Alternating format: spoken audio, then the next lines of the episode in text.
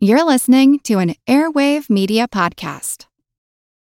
When you need mealtime inspiration, it's worth shopping Kroger, where you'll find over 30,000 mouthwatering choices that excite your inner foodie. And no matter what tasty choice you make, you'll enjoy our everyday low prices, plus extra ways to save, like digital coupons worth over $600 each week. You can also save up to $1 off per gallon at the pump with fuel points. More savings and more inspiring flavors make shopping Kroger worth it every time. Kroger, fresh for everyone. Fuel restrictions apply.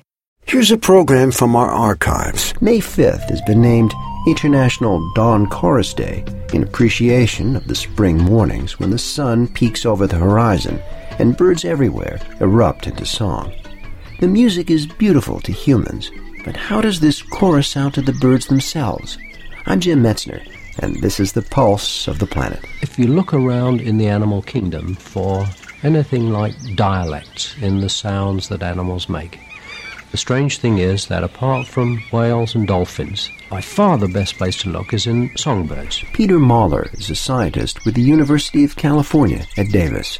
He tells us that even in this mass of calls, birds are able to garner specific information by listening for certain characteristics of individual songs. So these birds, as they're listening to one another, can tell the species of the singer, they can determine its local dialect, and they can also use individual features that are present in the song as a way of identifying each of their close neighbors. Recent studies by Stewart Hulse at Johns Hopkins University have shown that some birds are especially adept at identifying their own species' songs.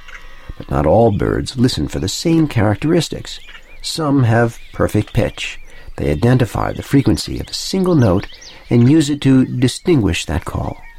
Other types of birds don't listen for the different pitches, but for the length of the pauses between them. However they do it, the birds are remarkably accurate. Professor Hulse discovered that starlings, when played tapes of several different birds singing at once, could differentiate their own species' call about 80% of the time. See if you can identify one particular call from this dawn chorus. You've been listening to a program from our archives. I'm Jim Metzner, and this is The Pulse of the Planet.